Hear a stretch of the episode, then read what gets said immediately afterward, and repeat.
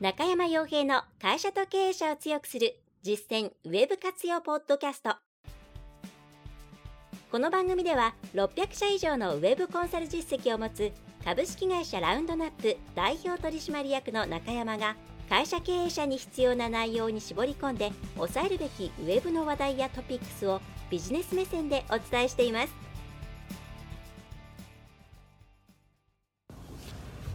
ね、皆さんこんにちは。ランドラップコンサルティングの中山です、えー、それではですね本日も会社と経営者を強くする実践ウェブ活用ポッドキャストを始めていきたいと思いますのでぜひとも最後までお聴きいただければと思います、えー、ちょっとですね今回、えー、音声のみでの配信となります。多分 YouTube では流さないかなと思うんですけれどもはい、えー運転中です。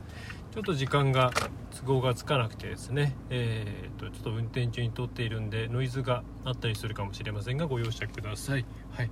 えー、で今回ですね早速、まあ、手短にいろいろやっていこうと思うんですけれども、えーと、SEO ですねコアアルゴリズムアップデートというものがえーと、Google の方で12月の4とかその辺かなにありました、えー、これに関しては、え SEO に興味がある方に限らずですね Web でいろんなことやってる方は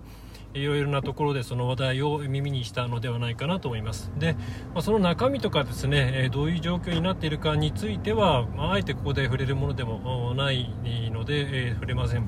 ただですね、えー、そのうんどういうふうにその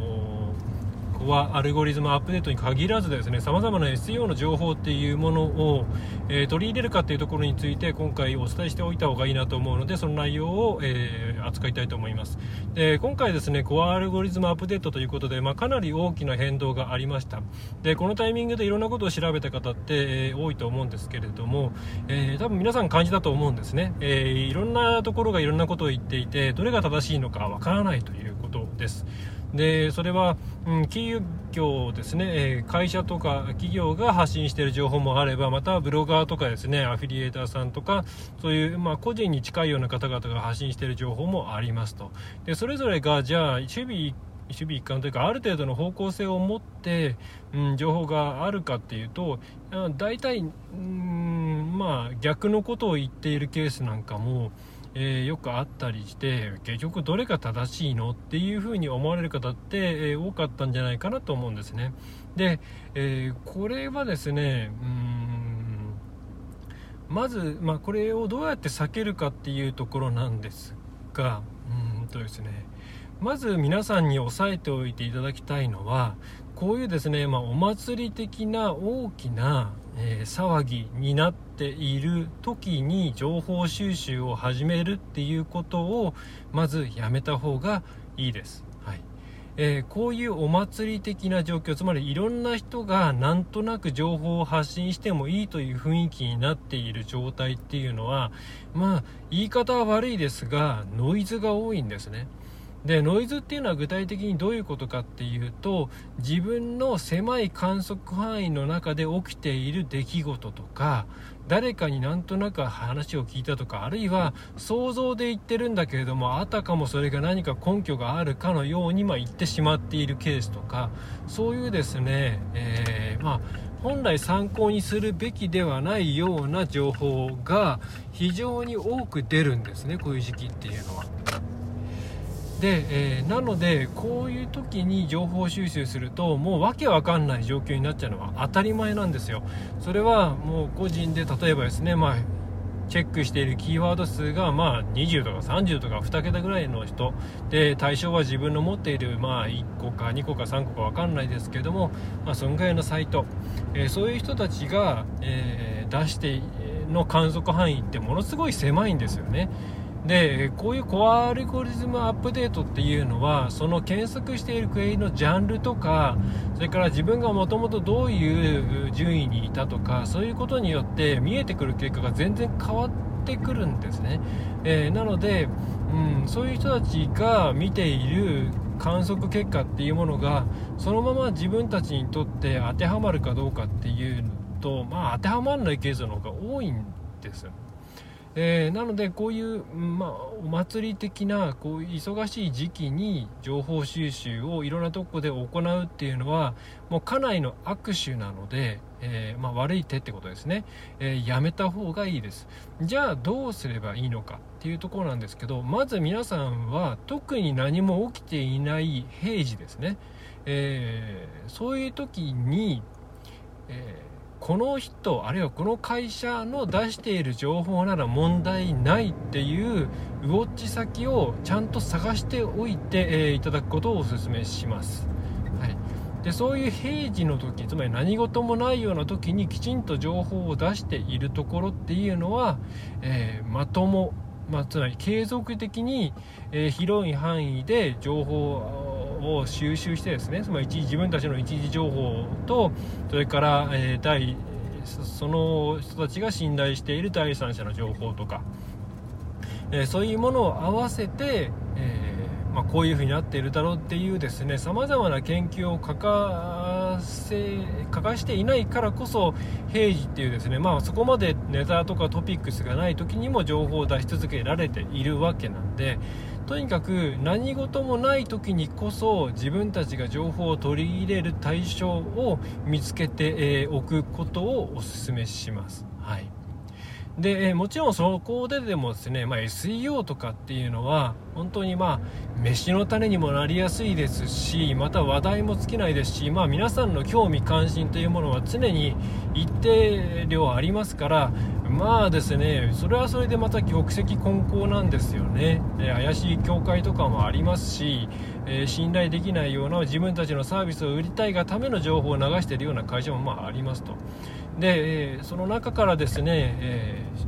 ー、選んでいかなきゃいけないんですが、まあ、もちろんそれは結構難しい話ではあるんですけど、まあえー、チェックしておきたい情報としてはまず、え自分たちの一時情報をちゃんと持って、えいるか。つまり自分たちで順位をいろんなお客さんのこう順位をチェックしたりとかいろんな情報源に当たったりとかあるいは今でしたら Google の公式情報なんかもありますしあるいは海外の SEO をやっている人の情報なんかもありますしそういう人たちと直接関係性を持っているあるいはまあそこの側から出ている情報をちゃんとチェックしている、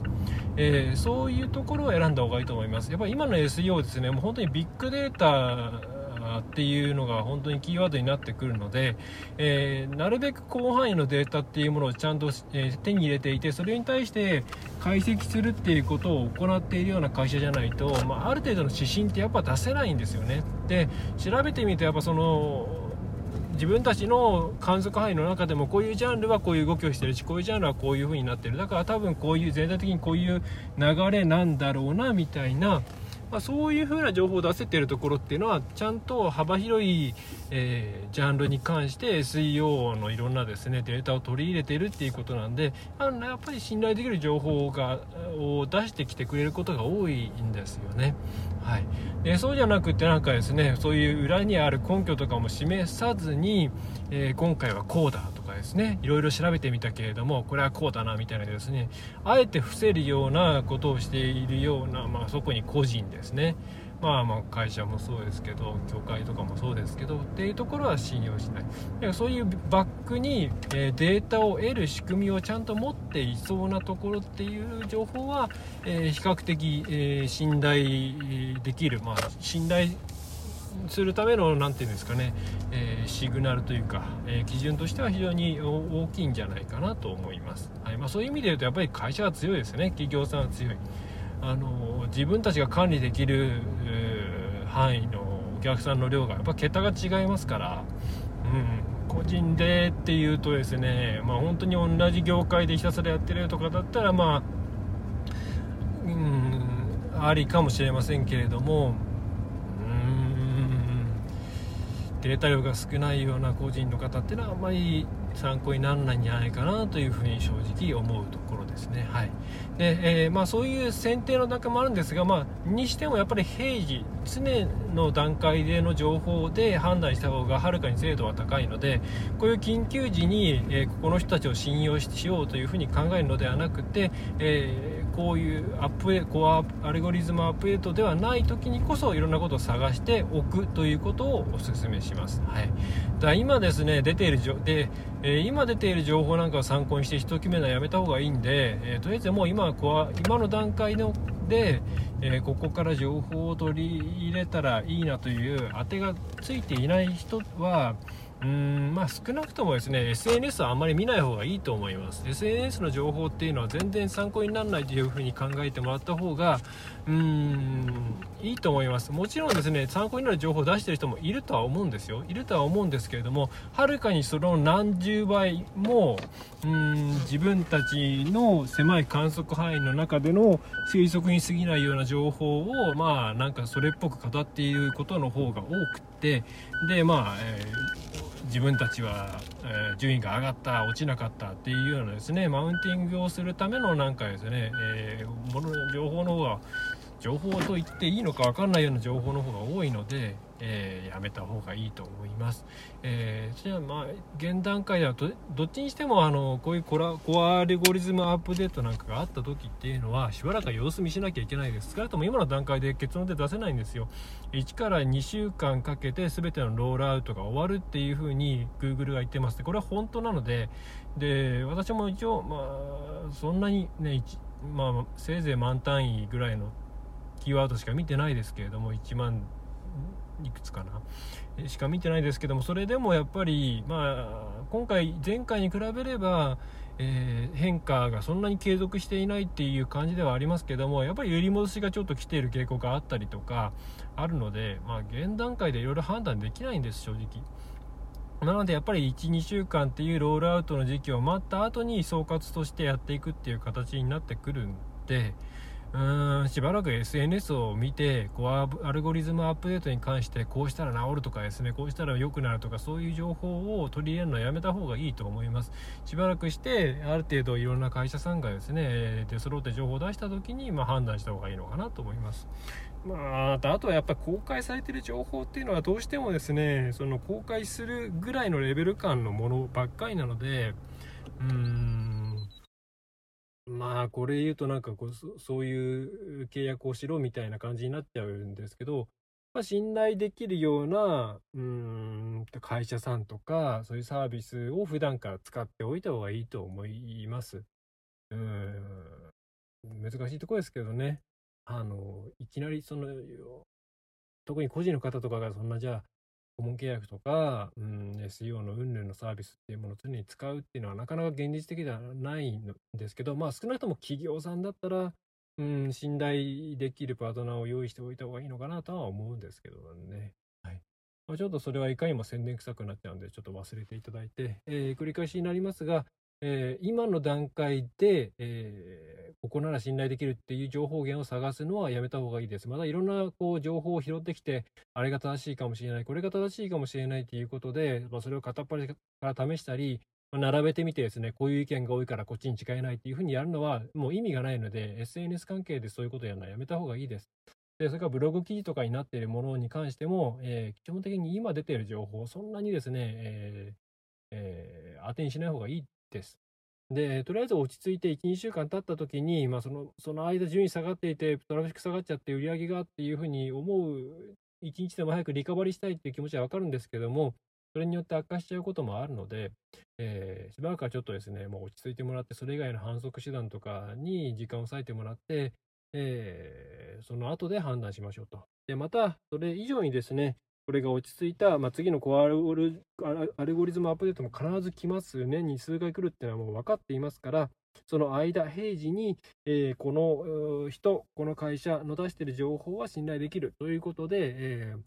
何かあったらこの情報だけを参照するっていうところを見つけてお、えー、いてください。えー、それによって、え次のコアアルゴリズムアップデートにあった時の対応が全然楽になってくると思います。はいということで、えー、今回はちょっと多分雑音が相当多かったと思うんで恐縮なんですけどもねあの車のえ、ー、とスマートフォンホルダーに iPhone を置いて iPhone の前、えー、音声で、えー、マイクで撮ってるんで恐縮なんですけども、えまあそんな感じなんでええっとですまあ第一にはですねちょっと怪しい情報に騙されて変なところに入んないでほしいななんていうところがありますね。はい。えと、まあまあ、あんまり言うと、なんか、ね変なリンクつけられたりするんで、えー、やめておきますが、えー、そんなところをですね、皆さんは、えー、押さえておいていただくといいんじゃないかなと思います。はい。えー、それでは最後までお聞きいただきましてありがとうございました。えー、中小企業をサポートする、えー、ウェブマーケティングのサポートしております、ラウンドナップコンサルティングの中山がお送りいたしました。まあ、今回の、えー、コアアルゴリズムアップデートでですね、あの、ちょっとしたメールでの無料相談とか無料でやっていますんで、まあ、何かあったらですね、え、お問い合わせフォームの方からですね、送っていただければと思います。はい。それでは、え、また次回よろしくお願いします。